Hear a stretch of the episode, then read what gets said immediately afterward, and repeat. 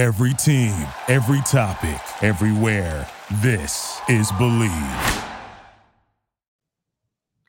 Jags fans, I'm Jordan DeLugo, and my man on my right here, he needs no introduction. Clay Harbor, former NFL tight end, spent several years with your Jags. This is Bleav in Jaguars, part of the Bleav Podcast Network. Clay and I are teaming up this season to bring you guys an in depth look at the Jaguars on a weekly basis. We both spend a ton of time studying the NFL and the Jaguars, and Clay obviously has a very unique perspective here on the NFL and the Jaguars. Clay, I'm fired up to get this thing started, man. Me too. You know, we are gone for a little bit, but now we're back. I love talking Jags. I love my time in Duval playing for the Jaguars. And uh, this is an exciting season. I think we got some cool players here, and Doug Pederson is going to get this thing going in the right direction. Excited for the season, excited to talk Jags every week. Yeah, and this is our first episode together. So if there's any issues, just bear with us. But I think we'll be fine here. Um, everyone knows Clay about you know your exploits on the field and on The Bachelor. How did you get going into this NFL media game? Yeah, it's just something I enjoyed, and it just it first got started to me as a project of um, of hey, why not do something that you enjoy to do and be around the game. And when you're a football player, you realize you love the game. All the time that I spent playing football, those are my best memories, my favorite memories. And I always like to do something I'm good at. And I ask myself, what am I an expert at? And that's football. You know, I know coverages, I know blitzes, I know how to look, and I know how to look at a player and see what he's doing right, see what he's doing wrong. So I wanted to stay in that field. And uh, this football media, going around to training camps and and getting some cool uh, some cool jobs lined up has, has been really great. And my favorite place I've ever played was Jacksonville. I love Duval, love Florida, so why not talk some Jaguars? Yeah, love it.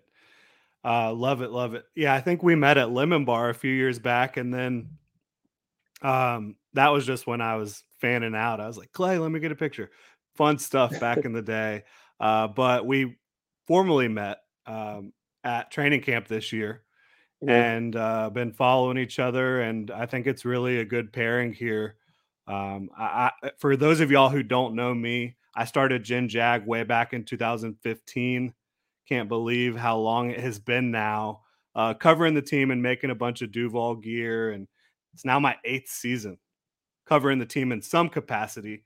I'm a lifelong Jaguars fan, so doing a show like this is a, really a dream come true for me. So I'm really excited. I'm going to put forth uh, my my best efforts here, and um, and, and try to give y'all some quality content. You'll be able to find the show on your podcast feeds. Bleav in Jaguars, B L E A V, and you'll also be able to watch on the Gen Jag YouTube channel. So you'll be able to find this a couple different places. Uh, excited for you guys to uh, to tune in here. And make sure to follow Clay over on Twitter at Clay Harbs82. You can follow myself at Jordan DeLugo. Make sure to subscribe and review if you enjoy the show. All right, Clay, lay it on me. What are your biggest takeaways from the week one loss against the Commanders in the nation's capital? You know, Jordan, I know we didn't come away with a W, and that's what it's all about is getting wins. But uh, I'm encouraged. I liked what I saw from many position groups, barring one or two, and I think that there's something to build on here. Look, looking at that game, one thing that I know, just looking at the game, I go, the Jaguars finally have a number one receiver, and they have a good number two receiver. The receiver corps looks great. I think Christian Kirk lived up to the hype. This guy was catching balls, he was getting open, he was running great routes, and he was just playing confidently. Had a 50 yard catch you know, the guy showed some some really impressive routes out there, and I was couldn't be happier about that. Zay Jones, another guy that comes to mind. Zay Jones had six catches for 65 yards. He ran some good routes, showed speeds, showed quickness. It's going to open things up for the run game. And our run game looked really good. I love the pairing between James Robinson and Travis Etienne. James Robinson had a uh, receiving touchdown and had a rushing touchdown, averaged six yards a carry for 66 yards. And uh, he looked explosive, looked like he wasn't even hurt. Came back. Yeah. He looked like his old self. He looked great. Etienne, I thought looked amazing, looked quick, looked fast. Obviously, he dropped a touchdown, Trevor missed him early in the game, you know, for for a touchdown. So there's some things to clean up, but overall, I was very encouraged and impressed with those position groups. Obviously, I think our offensive line needs to improve. I was even impressed and encouraged with Trevor Lawrence when he wasn't getting pressure in his face. He was good. He played well, and this is something to build off. He showing he's better than he was last year, right? His you know his numbers weren't great, but for the guy that's getting that much pressure, he showed that he has improved and he has the capability to get the ball out to these to these new receivers. I thought the defense has to pick up some things. I like what I saw from Travon Walker. I like what I saw from a couple other guys on, on the defensive end. Um, K'Lavon Chaisson even made a play. Travon mm-hmm. Walker, Devin Lloyd had 11 tackles. So I think there's something to build off of here. Got to improve. Got to keep getting better. We didn't get the W. O line's got to improve, but I'm encouraged. Yeah, I am too overall. I think the offensive foundation that was laid in this game, even though not everything quite, kind of uh, came together in terms of execution, the play calls were there even though it was unbalanced between pass and run. That's what you're going to have to expect from Doug Pederson. He is a pass first play caller. I don't know that it will always be that unbalanced, you know, 42 passes to 18 runs. I think some of the um, just the game script dictated that a little bit to Doug Pederson uh, when you're talking about trying to score late in the half and trying to score late in the game and being down 11 early. Uh, I think that was that dictated that a little bit for the Jaguars, but it's going to be unbalanced um, throughout the season, throughout Doug Pederson's time in Jacksonville in terms of pass to run ratio. Uh, that's fine. And because uh, I think these concepts that that Doug and Presser are are drawing up and calling, they worked really well uh, against a defense that has experience together. Like the the Commanders' defense was mostly players that were there last year. Uh, they they have time on task altogether. There's there's continuity yeah. there. Obviously, Chase Young wasn't able to play, but that defensive line is still a nightmare even without him. Yeah. So I am impressed with that offensive foundation. The plays were there to be made. The players didn't always make them. One play I was curious about your perspective as a former pass catcher. Uh, the Zay Jones, uh, Trevor hit him a little bit too far outside on the left side in the end zone. Uh, yeah. I was wondering on that one, does Zay need to come down with that? I know it wasn't a great throw, but I'm curious. I, I mean, you know, the old rule in the receiver room, Zay will probably say he should have caught that, but I mean, that's tough. He barely got his hands on it. Trevor's got to put that on him, man. Trevor's got to, he's got to do a better job on that play for sure. Um, I know exactly what player talking about, obviously. But uh, Zay maybe could have came down with that, but it didn't need to be that difficult. He was open. Trevor mm-hmm. should have put that ball on him. So that was difficult. Yeah, I agreed with that. That was kind of my assessment of it. Like, was it catchable? Like, does Justin Jefferson catch that? Does Mike Evans catch that? Probably. Yeah. But uh, you know, the Jaguars don't have Justin Jefferson or Mike Evans right now. And Trevor needs to be aware of that when he's uh trying to, you know, place the football uh, uh, at a place where his guys can catch it. Zay Jones was wide open on that one, right? Like there's no reason wide to open. make it that difficult. And do you think that could be a timing thing as much as an accuracy thing? Just getting used to how how Zay runs his routes. Yeah, it definitely could be a little, little bit of timing there. You know, Trevor doesn't know exactly how he's going to come out the break, and they're going to continue getting continue getting better at that. And I mean, the one thing that we got to remember is Trevor Lawrence is 22 years old this kid's going to keep getting better. And he people, why did he miss this throw? The throw to Travis Etienne. Why did he miss throw to, to Zay Jones?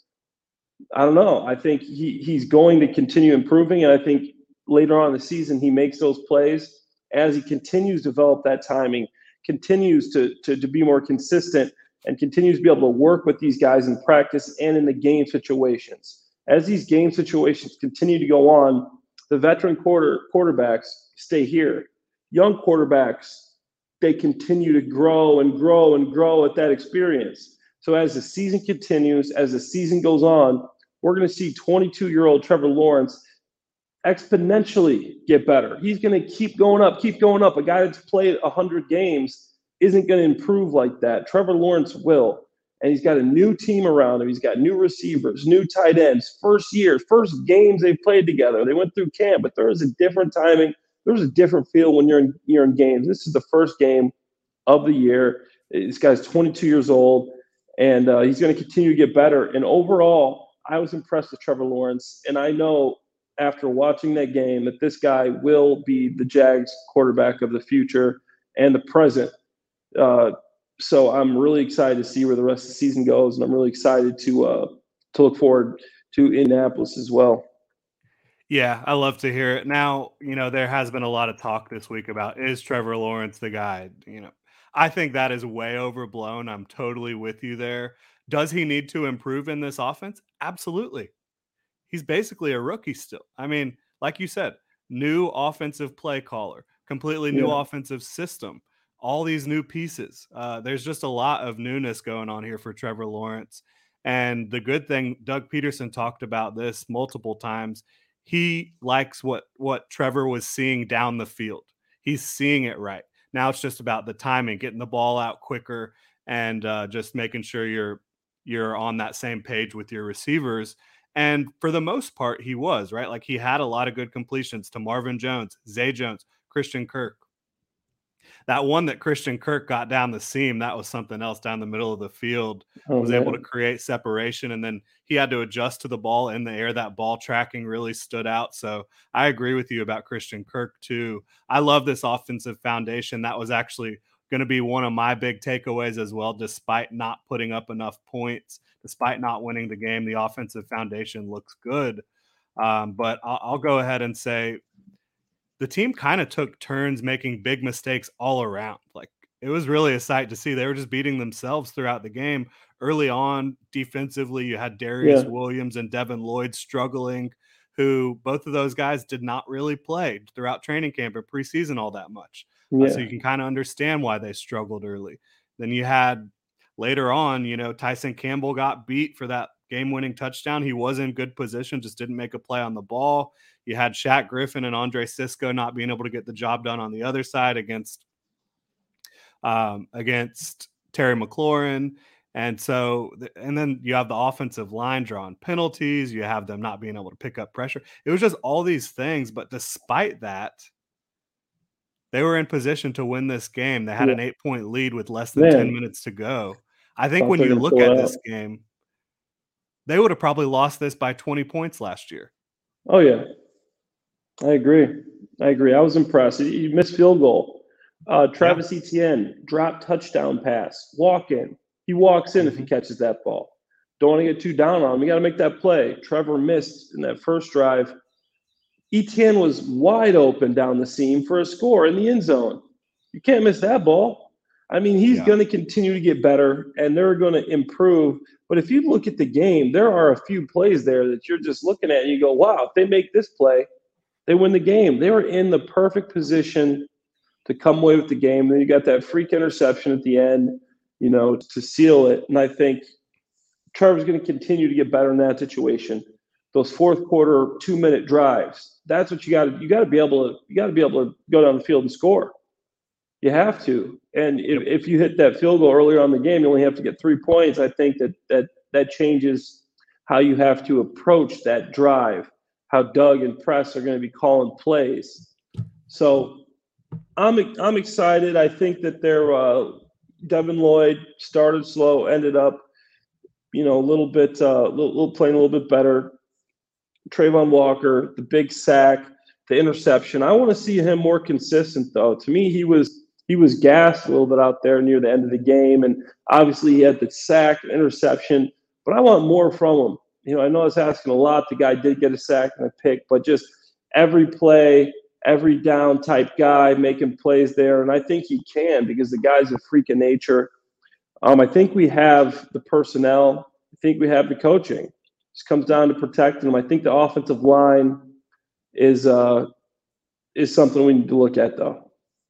Yeah, uh, I agree that we we definitely need to talk about that. And my other point you you just brought up Travon Walker and and you know he did make some really big splash plays. He certainly wasn't um certainly wasn't like an issue against the run or anything like that. I think he did well against the run, wasn't tested all that much. But him, Josh Allen, Arden Key, Dawuane Smoot, where's the pressure? Where was the defensive yeah. pass rush? It wasn't good enough in this game. And I respect what Washington has going on up front, but they've got to do a better job of imposing their will in clear passing situations. Carson Wentz, he had the second most time to throw in the NFL last week. Uh, not not good enough. And I think Washington's game plan was fantastic. They, I think, confused the Jaguars defense quite a bit. I thought Scott Turner was one step ahead of Mike Caldwell from a from a chess standpoint in this one, and uh, I just think they're going to have to take a step forward. Certainly, if they're going to if they're going to be able to get off the field and, and stop teams from scoring 28 points a game. Yeah, you're you're right. We had one sack, you know, and, and there wasn't there was wasn't much pressure at all. I was I was really mm-hmm. excited after the preseason looking at Arden Key. You know, I thought he was going to really be an explosive guy that was going to be tough to block. And then Josh Allen, you know, coming in this year, you actually got another guy on the opposite side that's going to be drawing some attention. So uh, I was a little bit, I was a little bit disappointed there as far as the amount of pressure they applied for quarterback like Wentz. You got to get after him. I think we've got a quarterback coming in this week too. You know, say, same thing. We we can't just sit back and not get any pressure on him. We we got to get some pressure in his face, and he's not a mobile guy, so I think we could cause some problems there. I don't know. Maybe you have to start blitzing if your front four aren't able to to to apply that pressure. So we'll see what happens there, and I hope uh, I hope Caldwell, my old coach, old linebacker coach from Philadelphia, Mike Caldwell, comes up with a better pl- game plan to get some pressure on the quarterback this week. That was something I heard uh, listening to Brent Martineau's show that you you do with him over there on ESPN 690. Chip yeah. Kelly, right, had you lining up at outside linebacker at one point. Chip Kelly, man, the wizard, the brain. He had me uh, move from tight end to linebacker my fourth year in the season in, in the NFL, and I, I tried my best to uh, to uh, rush the passer there. But uh, hey, it's a different animal at linebacker than tight end. And I'll be honest, I wasn't very good. I didn't want to be very good, but I wasn't very good at linebacker. You know, tight end was definitely my position. I mean, it's one thing if you're a rookie coming in the league, right? You're not established, but switching in your fourth year from not not only offense to defense, but those are just two entirely different skill sets and, and, mindsets and everything. I mean, that is just crazy to me.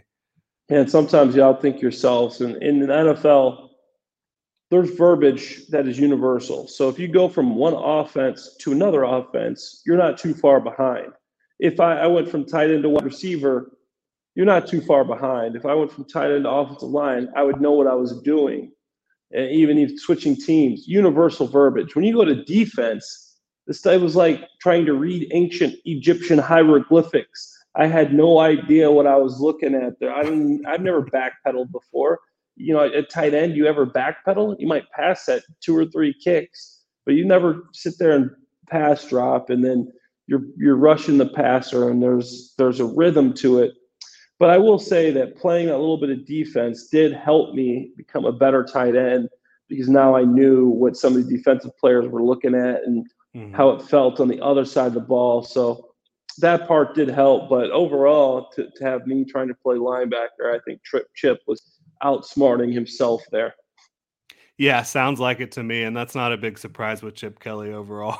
Do you have any? Uh, well, let's talk about the offensive line real quick. So I know you've been looking at what's been going on there. I thought overall from center to left tackle, Luke Fortner at center, Ben Bartch at left guard, Cam Robinson at left tackle. It just wasn't good enough in this one from a pass protection standpoint.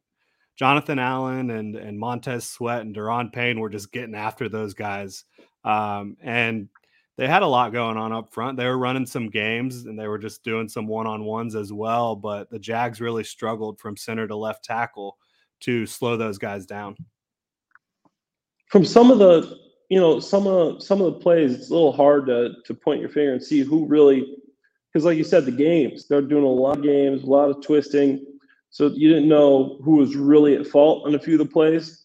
But you know, watching it back, I think Fortner has to get better I think Bartch definitely has to get better. Cam, I think, is going to improve. I was disappointed that he he he was a guy that I want. I didn't want to think about. I go, hey, you know, we paid Cam. Cam's big time. He's going to improve, and he didn't. He didn't. Um, he he wasn't good enough. He didn't earn that money that he got this week. But I think he'll come back and he'll play better. Um, where I am concerned is Ben Bartch and Luke Fortner. Do, can do these guys have it? Are they going to come back and improve? I've never seen them really play at a high level. Can they? Is this what we got to expect all year? Is Trevor going to be a, a you know a regular person at the you know down there at the Jacksonville hospital because they can't get him protected?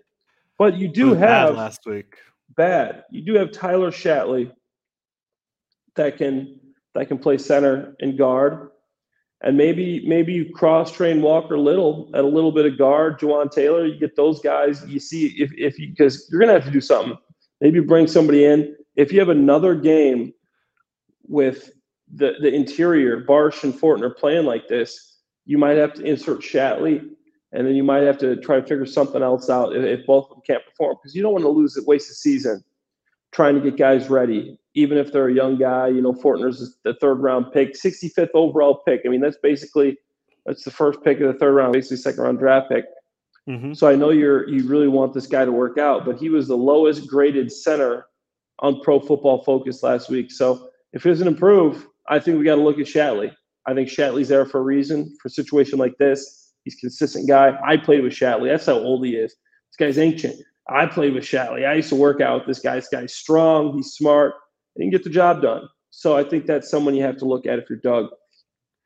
Yeah, for me right now, I wouldn't be trying to bench either. But like you said, if there's a second game where it looks like it did against the Commanders, against a defensive front that is really, it's still talented. It's not as talented as the Commanders front, but um, DeForest Buckner and Grover Stewart on the interior Buckner's still one of the best interior defensive linemen in football, and Grover Stewart, he's really underrated in my opinion. So you look at those two guys, it's not just going to become easy for Fortner and Bartch. And one thing that someone has, or that a few people have brought up, maybe the the time on task with Ben Bartch and, and Cam Robinson playing next to each other. They haven't yeah. played next to each other really, perhaps just growing together, especially against those games up front that the commanders were running the stunts and different things.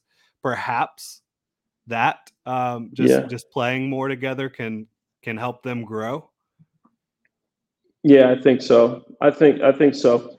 And Jawaan Jawaan Taylor played like the best tackle on the Jags. Um, mm-hmm. I think I think he had a pretty solid game. He uh, he was more consistent, and I mean, he graded better on a lot of these sites that do the grading, such as PFF.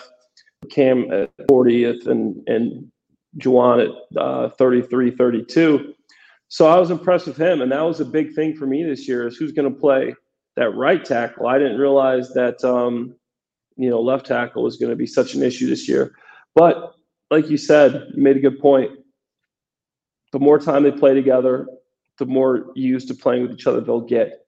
It does matter when you're a tight end and you're playing with a tackle and you're making calls, you're, you're pointing things out. You got to be on the same page. Same thing goes with guard and tackle. If you haven't got that much time together, you don't know what he's going to call. You don't know what he's seeing. You don't know what kind of footwork he takes for a double team block. You don't know what kind of footwork he takes for a power, for inside zone. You're not comfortable taking a step. If you step too far, you don't know what kind of step he's going to take. You might step on him. And then guess what? You're, you're on the ground and the guys in the backfield. So that stuff matters. That's stuff that I feel like some people don't realize. You step on it or you get stepped on. You that was always a, horrific fear of mine. Playing against these big, fat offensive linemen. No offensive linemen, love you guys. These guys are 300 pounds. You put your foot in the ground on a block, and this guy puts his foot too far. You're probably breaking your foot. Getting stepped on, or it's just going to hurt a lot you're definitely taking a few plays off. So you got to build that comfortability with the players. You can just go out there and take your steps and not think about any of that. And I think with time for young players, the same with quarterback, but not as much, but you will continue to see these young players get better. The veterans are more of an even line, what I've seen throughout my career. So that's that's something that I'm encouraged by. Yeah, absolutely. So that's going to wrap it up for our takeaways from week one here. Now let's move in to the injury report. Jaguars versus Colts, week two. It's in Jacksonville, 1 p.m. The Colts have not come into Jacksonville and, and beaten the Jaguars since before you started playing in the NFL, right? What year did you come in? I came in 2009. Oh, 2009. I lied. It's 2014. Yeah, 2014 so, is the last time the Jaguars lost to the Colts in Jacksonville. Uh, but looking at this this injury report for the Jaguars, I've never seen this before. There's nothing on the injury report. Nothing. Crazy. It's blank. Crazy. It's a thing of beauty, right? Yeah, that's crazy. That's good though. I've, I've never they're, heard they're healthy. That. Yeah, yeah, that's that's never wild. I don't think I have. I don't know how they kept everybody healthy. That's uh that's pretty, pretty unbelievable. Crazy. But for the Colts, there is a lot to look at here. Defensive lineman DeForest Buckner, who we mentioned, he's one of the best interior defensive linemen in the game today. He has a hip going on. He did not participate in practice Wednesday for the Colts. He's never missed a game in his NFL career. Uh, if you're without him for Indy up front, um, that that could that could be really bad news. But again, has not missed a game in his career. Alec Pierce, the rookie wide receiver who dropped a touchdown pass last week out of Cincinnati, he's in the concussion protocol. He also did not participate in practice. Uh, Kenny Moore and Michael Pittman, they were both limited, so it doesn't look like they're probably going to be at risk of missing. The biggest story here, though, is Shaq Leonard, Shaquille Leonard. Yeah. He practiced fully with that back. He was supposed to miss over the first month of the season. It looks like he's he's going to be back quicker than we thought. Uh, I don't know if you've ever had any back injuries or anything like that. Um, he he had not practiced fully participated in practice until Wednesday. Hadn't been hadn't been practicing that much before that. Like is he going to be ready to play on Sunday? That's going to be tough because obviously the guy hasn't played in a while and it takes a little bit of time to get into the swing of things and to get your bearings back. So that's interesting. I mean, my best game as a Jaguar came after I was I was out for 5 weeks and didn't play. I came back and limited at practice, played full in the game, and I had my best game as a Jaguar blocking and receiving. So it can be done. But overall, I think for most guys, it does take some time to really get caught up to that speed of the game and get back in the game there. So it'll be interesting to see how he uh, how he plays and reacts there, as far as for not playing for a while. And he's a big piece. I mean, the, this Colts team has some has some dudes. They have some players. So, I mean, all these injuries matter, and uh, we'll see how he does. But I think it'll take him at least a quarter or so to really get back to playing full speed and back injuries are tough. I did have some back injuries. I had some. Uh, I fractured four transverse process in my back. I ended up playing the game, finishing the game on it. Got a write up in Sports Illustrated, Jordan, for being uh for being an Iron Man, being tough. That's during my Philadelphia Eagle days. That's and, our um, guy. Love it. Yeah, it's it's hard, but um, you know we'll see. We'll see how it goes for him. Yes, we will. So again, you can keep an eye on Kenny Moore, who has a hip and Michael Pittman, who has a quad. They're both limited. Those are two big pieces to, for the Colts as well. Literally everyone on this on this injury report for the Colts is a huge piece. Alec Pierce is their number two outside receiver. DeForest Buckner's probably DeForest Buckner and Shaquille Leonard are their two best defensive players. Kenny Moore is one of their starting corners. Michael Pittman's their best receiver. So, uh, yeah, they certainly are going to be hoping for the best. Colts fans are um, moving forward here. Now, getting into the game, we're going to provide some keys to victory here, and um, and for the Jaguars, obviously. Yeah. Again, one of the keys has just been to play in Jacksonville for the Jaguars against the Colts, right? Haven't lost yeah. to, to, the Colts in Jack since 2014. Does that matter? I, I think it matters because people are talking about it, right? But wh- what do you what do you make of that? Duval's a tough place to play for some teams, especially like uh, Indianapolis, who uh, plays inside. So I, I, hate to say this, but I was a part of that 2014 team that lost to the Colts. The last loss we had in Jacksonville, the Colts. I was there, so I apologize, Duval, for that. But I think that you know you got a new quarterback in here. Matt Ryan. I think he he's obviously he's still got some juice in the tank. He had a decent week last year or last week. He had over 350 yards um, passing. He did throw the ball 50 times. But the home field advantage is a thing. If you come into a into a building you can't hear, I hated it as a player, as a tight end at least. I didn't mind if I was on the line, but if you're in the if you're in the wing position, you can't see the ball or see the silent silent count. You can't hear the quarterback. You move when your offensive tackle moves or when your other tight end moves if you're in the wing. So you're behind behind the eight ball as far as your get off. For me, I was a guy that liked to jump the snap count because I was a little bit undersized for a tight end. That matters. So we need to make sure we have a good crowd there. We make some noise. And the humidity in Jacksonville, I mean, that's that's not easy. If you're not used to that weather, Jacksonville's hot, especially this time of year. Some of those guys used to playing inside in Indianapolis. It's a little bit cooler. It's you know 70 degrees every day. Come to Jacksonville, it's hot and humid, maybe raining a little bit, and it's a different ball game. It definitely makes it more difficult to play. So I think that has something to do with it. Yeah, I would agree with you there. Certainly from the dome perspective, um, you know, Matt Ryan, he's played in a dome his whole career. Uh, I thought he had some uncharacteristic mistakes last week. Um, just some some poor decision making um, at certain times. Uh, you know, he he threw an interception on a screen just like Carson Wentz did last week to Travon Walker. Uh, but let's go ahead and get into these keys to victory beyond home field advantage, beyond, as Clay Harbor tells you, getting your butts into that stadium and being loud for your team. Get loud. Let's get loud. Um, for me, you can't let Jonathan Taylor beat you with explosives, right? I mean, this is a team, the Jaguars, that did a really good job against him in week 17 or week 18 last year. Uh, the the earlier contest that they had against the Colts in Indy, Jonathan Taylor was running roughshod over the Jaguars in the first half. They settled down and slowed him down and almost came back and won that game. Uh, but Jonathan Taylor, he's going to get his yards. He's going to do do really great things every time he steps on the field. But you can't let him get those explosives that that are backbreaking plays, in my opinion. No, I agree. And uh, last, I mean, he came in, he didn't skip a beat. He's the best running back in football. I don't think anybody can debate that. He had 160 yards last week with the touchdown, averaging 5.2 a clip. So it's going to be interesting.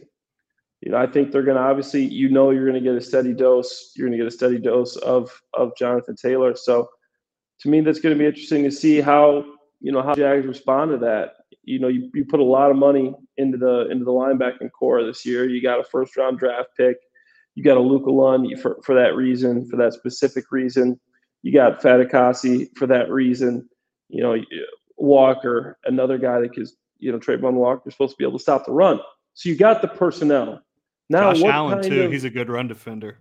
Yeah, Josh Allen. So what are you going to do now? Are you guys going to be able to stop the run? You put all this into the run game. You got to stop the run in this division. Stop the run. Stop the run. Now it's your chance. You want to beat Indianapolis, one of the leaders in the division.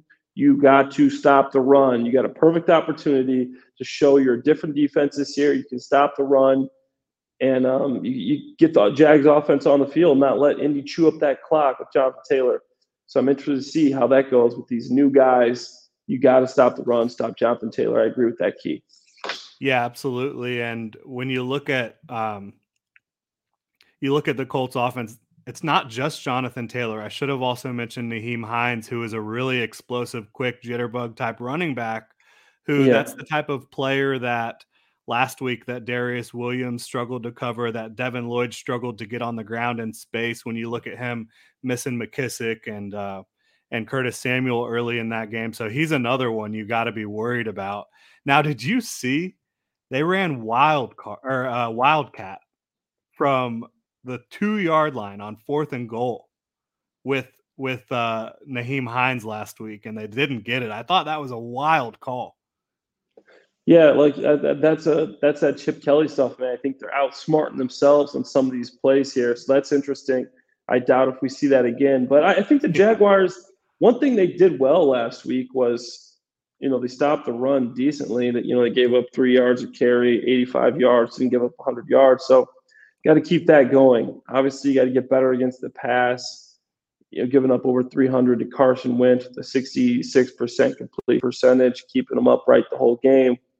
But uh, you got to continue to stop the run. You know that's what they're going to do. They're going to run it early and they're run it often. So that's going to be interesting. Yeah. And so, what is what is one of your big keys to victory here, Clay? My key, my keys to victory. I mean, we've been talking about it a little bit, but yeah, you know, is is the protection. We we got to pr- protect Trevor. If you give this guy time, I think you know the sky's the limit. If you give them time, so we got to keep Trevor clean, and we got to continue with our skill players playing like we did last week. Those guys played great. Eliminate those mistakes, but my my key, my second key, be keep Trevor Siemian's jersey clean. I want him to not have to wash his jersey for next week. That thing needs to be Trevor clean. Siemian After, is he playing in this game? Oh man, Trevor Siemian. I said Trevor Siemian is my is one of my good buddies that I was uh, texting with yesterday from the Bears. But Trevor Lawrence, I want Trevor Lawrence jersey to be to be clean. Doesn't have to wash it when he when he for next week. So keep him upright. I need this offensive line to show me something. Fortner and Bartch, I'm talking to you, Cam. You got that big contract. I should now earn it. Keep your quarterback clean. Give him some time to throw the ball. We're going to see more good things from Christian Kirk. We're going to see more good things from Zay Jones. We're going to see even see some things from Evan Engram. I think Evan Engram can have a big week this week. I think Marvin Jones, guy's consistent. Continue giving space to Robinson Etienne in the run game. But hey, keep Trevor Lawrence, not Trevor Siemian, Trevor Lawrence clean. Hey, we want Trevor Siemian to keep clean as well, right? He will keep clean, man. He's a backup quarterback. They have one of the easiest jobs in the league. If I could uh, go back and do it all over again, I would have just been a backup quarterback my whole career. Yeah, that's the way to do it, right? Yeah. Um, I'm glad you brought up Evan Engram. He had a few catches in the last game, did not have any negative plays from a pass catching standpoint. I think the Jaguars, when you look at what the Colts really struggled with last week defensively, it was up the seams, up the middle. Um, OJ Howard feasted. He had, you know, Yeah. he signed with with the Texans last week. Came in Yeah. in his first game with the team and and picked up two big touchdowns. I think you could be attacking with Evan Engram, with Dan Arnold, uh, even with you saw some vertical shots to Travis Etienne. I think Yeah. that could be a, a big key using him in the passing game up the seams as well. Yeah, I love the, I love the the play design there with Press and Doug getting tra- Travis Etienne in the uh, in the seam. To me, that's impressive. But yeah, uh, OJ Howard had a couple of big catches, and he hasn't been there for long. Pharaoh Brown had a big catch. Um, they, they got all their their tight ends involved there. So I think that's someone that's got to play well. Is you know for sure is Evan Engram. I think he uh, he did a decent job catching the ball. I, I think a couple times he rushed routes. I know one time, I think it was a two point conversion where I'm like, dude, you got to just slow this route down. But he, he came back and he had some good plays. So I think Evan Engram did a good job. I was a little bit critical of him um, during some camp and, and last, but on my second watch of the game, I'm like, okay, that, that's good, Evan Engram. I'm not going to try to hold you to the standard of this first round pick. And, you know, you, you came in here to be able to catch the football. You had four catches. Keep that going. I think that's uh, that's what people expect of you. So it's another key. Take advantage of these of, of this slot and these seams. Christian Kirk is going to play in slot. He spent 90% of his snaps in the slot. You got that weapon. All right, we need another one to uh, to emerge because they're going to start cheating to his side. Evan Engram's going to have some opportunities in the slot. Yeah, they could. I mean, no one could cover Christian Kirk last week. Uh, it didn't matter what he was doing, whether it was a vertical route, whether it was like mesh, whether it was just slant across the field, a a two-way go. Like he was putting these defenders on skates consistently, and uh, I, I don't think that Washington has the most talent in their secondary or, or in their linebacking corps from a coverage standpoint but they're no slouches either. I mean, I don't think that this is a big, big dip, big gap talent wise in, in between what Washington had on the back end and what the Colts have on the back end. Outside of Stephon Gilmore, who is not going to be following Christian Kirk around the field, he's going to be on the outside. Absolutely, absolutely. I think uh, I think you're right on there. and I think um, we got to make sure to, to, keep an eye on you know Michael Pittman Jr. I mean, he's a guy that can can really change a game, and like you said, Hines is, is another guy that can can change a game more so in the receiving game. But uh, those two guys are guys I think you know the Jaguars need to keep an eye on. So I think Michael Pittman Jr. Who's going? Who's guarding him? You know, who's how are we get? What's our plan of action for him? You know, they had a they had Paye last week. Uh, had uh, two sacks from the inside for, from the DN for the for the Colts. So we have to have our eyes on him. We can't let him get yeah. started early. So there's yeah, a couple other things there. It looked like Kwity Paye was lining up almost exclusively on the defensive left side, offensive right side, and Yannick Ngakoue, who you're very familiar with, I'm sure. Um, yep. Uh, was lining up exclusively on the right side. And of course, he's very familiar with his defensive coordinator. You are too, Gus Bradley, a former yep. Jaguars head coach, who apparently now he's actually blitzing. How about that? Oh, he blitzes now. I didn't realize that. I, Not a lot, you know, but at least a yeah. little bit. I got to go back and watch this uh, this Colts game instead of just watching the Jags because I want to see what Gus it. said. Gus is Gus is blitzing now. I, mean, I don't know what's going on. Is he feeling? I'm gonna have to shoot him a text message, make sure he's feeling okay. That's not Gus Bradley, but uh, yeah, Ngakoue, I think he's gonna have a uh, he's gonna have a chip on his shoulder. He wants to show Duval, you know, he's back at back at you know where he started. He wants to show Duval. He wants to have a big game against him, and then Paye. You know, he had a big week last week. So these are two guys that can get some get some sacks, get some pressure on the quarterback we got to make sure we have a plan for them. Maybe use some chips early on, and uh, it'll be a good opportunity for this line to redeem themselves and totally redeem themselves. So we'll see what happens there. I love it. I think it is really interesting with Kwity Paye lining up on the defensive left side. He was their best pass rusher last week, especially down the stretch late. He got two big sacks. But Jawaan Taylor was the Jaguars' best protect best pass protector last week. So I think two really big performances in week one from two players that look like they're going to be squaring off against each other for the majority of the game. I am interested to see that matchup. Um, looking at the Colts wideouts, we talked about Michael Pittman. He has proven himself. He is a legit number one starting wide receiver in this league.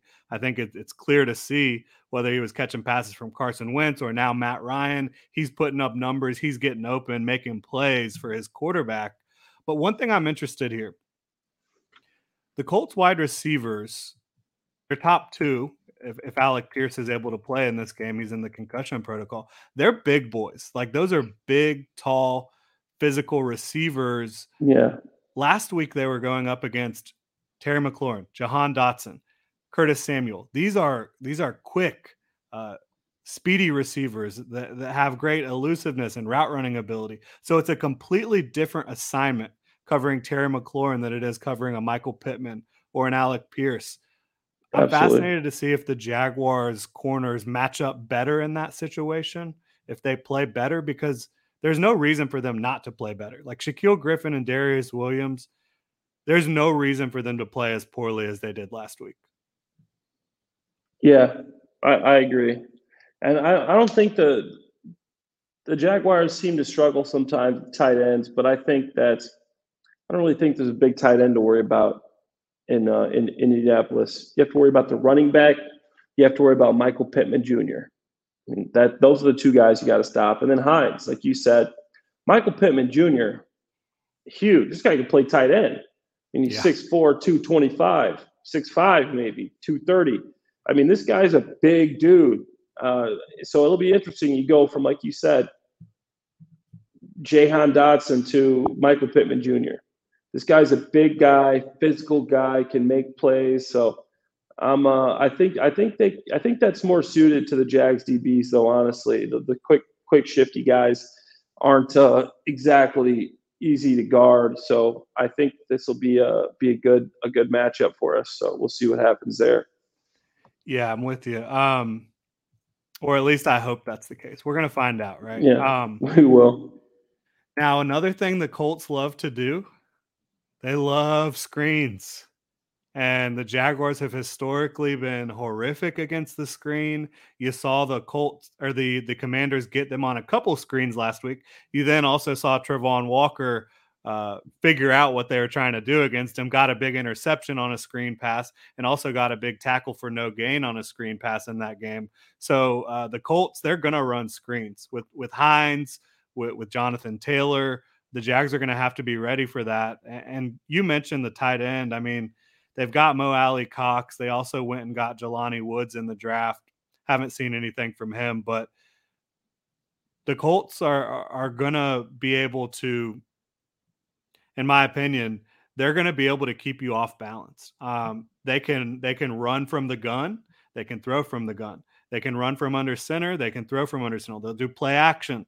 They will do these screens that keep you off balance. There's a lot of different things they can do I didn't see anything last week that was like, wow, that was an amazing play concept, amazing play design. But they they're able to keep you off balance by doing different things from different formations, and uh, I think that's going to be key for the Jaguars to just trust their eyes and and stay home and, and not get fooled by any of the um, any of the the games and stuff that the Colts are running, whether it's play action, whether it's screens, things like that. Yeah, I think I, I, agree with that. They they do a lot of different things, so it's uh that's going to be tough for them to stop. But I think they can. I think they yeah. can. I think it's a similar team coming in from from a year ago, and so I think the Jaguars can. uh I mean, and the Colts are going to have some. They're going to want to get a little bit of uh, redemption from last year when the Jag kept them out of the playoffs. So that's going to be that's going to be interesting to see how they come out and if they're they got a little extra chip on the shoulder knowing that the Jags beat them last year and kept them out of the playoffs. So I think the Jaguars can do a repeat of that, and you know, and um, really build some confidence heading in to the rest of the season. I, I, am not saying it's a must-win, but you can't start 0-2. I mean, that's hard. If you got a new team, new coach, new new players, you're trying to change. You're trying to change the the whole identity, the culture here. You starting 0-2 is tough. Got to get a win this week got to start running the ball with Travis Etienne and James Robinson and go from there. But I think uh, a huge week for the Jags. I think we got to get a win. I think we will. Okay, I like it. And uh, one thing you just mentioned there was uh, starting 0 and 2. You start 0 and 2, then you travel to LA to take on the Chargers. Then yeah. you travel to Philly to take on the Eagles. Not an easy road ahead. Can't do it. Uh, so so they've got a. I I I think this is as close to a must win as you can have in week two of a season. I agree. Looking at the schedule, knowing who you got coming up, knowing that you're going, you have these away games. You're at home this week against a division rival. Like you said, I know it's week two, but hey, you, got to get this win. This is a huge game for the Jaguars. And I don't want to say it put a lot of pressure on these guys, but NFL is full of pressure. You got to go out there and perform. The O line blocks keeps Trevor clean. If we can hold, if we can hold this running back, you know, to a decent, decent game, not let him just completely take it over, then I think we got a good opportunity here to uh, to come away with the with the victory. I think Taylor is good, but I think he can be stopped. And we do those two things. I think the Jags are going to come away with that W. Yeah, and you've got to swarm tackle that guy, right? You got to get multiple multiple defenders uh, trying to take him down. Just because if you don't, he can bust it off big, like you said. Um, keep an eye on these injuries for the Colts throughout the week. Again, DeForest Buckner with the hip and Alec Pierce with the concussion did not participate. Shaquille Leonard, will he be back? That's going to be a huge, uh, a huge point of emphasis this week. Like if Shaq's back, and of course he's dealing with a back injury. That was no pun intended there. But if he's back, uh, that's huge for the Colts and a, and a, huge negative for the Jaguars. So we'll see how that plays out. You've got Frank yeah, Reich versus Doug that, Peters. Yeah. Oh, sorry. Go ahead.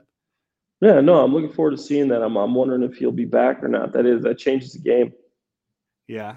So you've got Frank Reich versus Doug Pederson. You know, uh, master versus apprentice sort of deal going on back in their days with Philly. Um, you've got the Colts, like you mentioned, out for revenge, not making the playoffs last year. they they changed their entire plan based off of one loss to the Jaguars. They decided to get rid of Carson Wentz last year. If they win that game and get into the playoffs, he's still their quarterback. Yeah, I, I agree. If he wins that game, gets in the playoffs, maybe they win a game in the playoffs. It's definitely it definitely changes things for the Colts. They're gonna have hey, they're gonna have this uh, revenge on their heart. So big big game for for the Jags, big game for Duval. We need the fans to show up and show out, be noisy, you know, be out there, and um, let's get that home field advantage. Love it. So, do you want to do a uh, final score prediction here to to to round it out for us? Absolutely. I got the Jaguars beating the Colts at home 28 to 21. Trevor Lawrence over 300 yards of passing, two touchdowns. We had another rushing touchdown for, for James Robinson, and another rushing touchdown for Travis Etienne. Jags win, one and one, baby. Let's go. Love that. So yeah, uh, I also have Travis Etienne scoring a touchdown, a receiving touchdown in this one. I think we're going to be able to see him attack the seams like we mentioned earlier. And until the Colts prove that they can handle that, I think you just got to keep keep spamming it. Um, so yeah, I have the Jaguars in this one as well. I'm going to go 24 to 23. Really close one for the Ooh, Jaguars. Really but yeah. You know, I, the NFL is decided by close games pretty much every week. You see that. Yeah.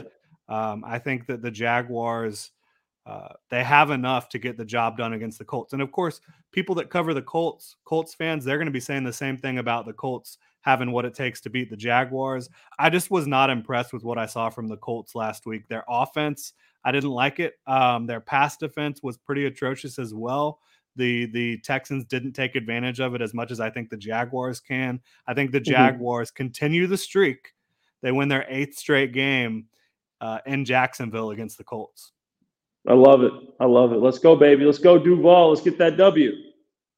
Absolutely. Well, I've had a great time here today, Clay. We're going to continue doing this show. Uh, our plan is to do twice a week. You know, kind of a a recap of what happens in the in the prior game and then a, a, look ahead to the next game. So that's that's our plan here at, at Bleav in Jaguars. And again, you can find us wherever you listen to podcasts. You can find us on the Gen Jag YouTube channel. Uh, you can follow Clay Harbor. It's on the screen here at Clay Harbs82. Follow myself at Jordan DeLugo on Twitter. And again, it's B L E A V in Jaguars. Bleav in Jaguars. Thanks so much for tuning in, Duval. Have a great weekend, and we'll be back with you next week. Thank you for listening to Bleav. You can show support to your host by subscribing to the show and giving us a five star rating on your preferred platform. Check us out at Bleav.com and search for B L E A V on YouTube.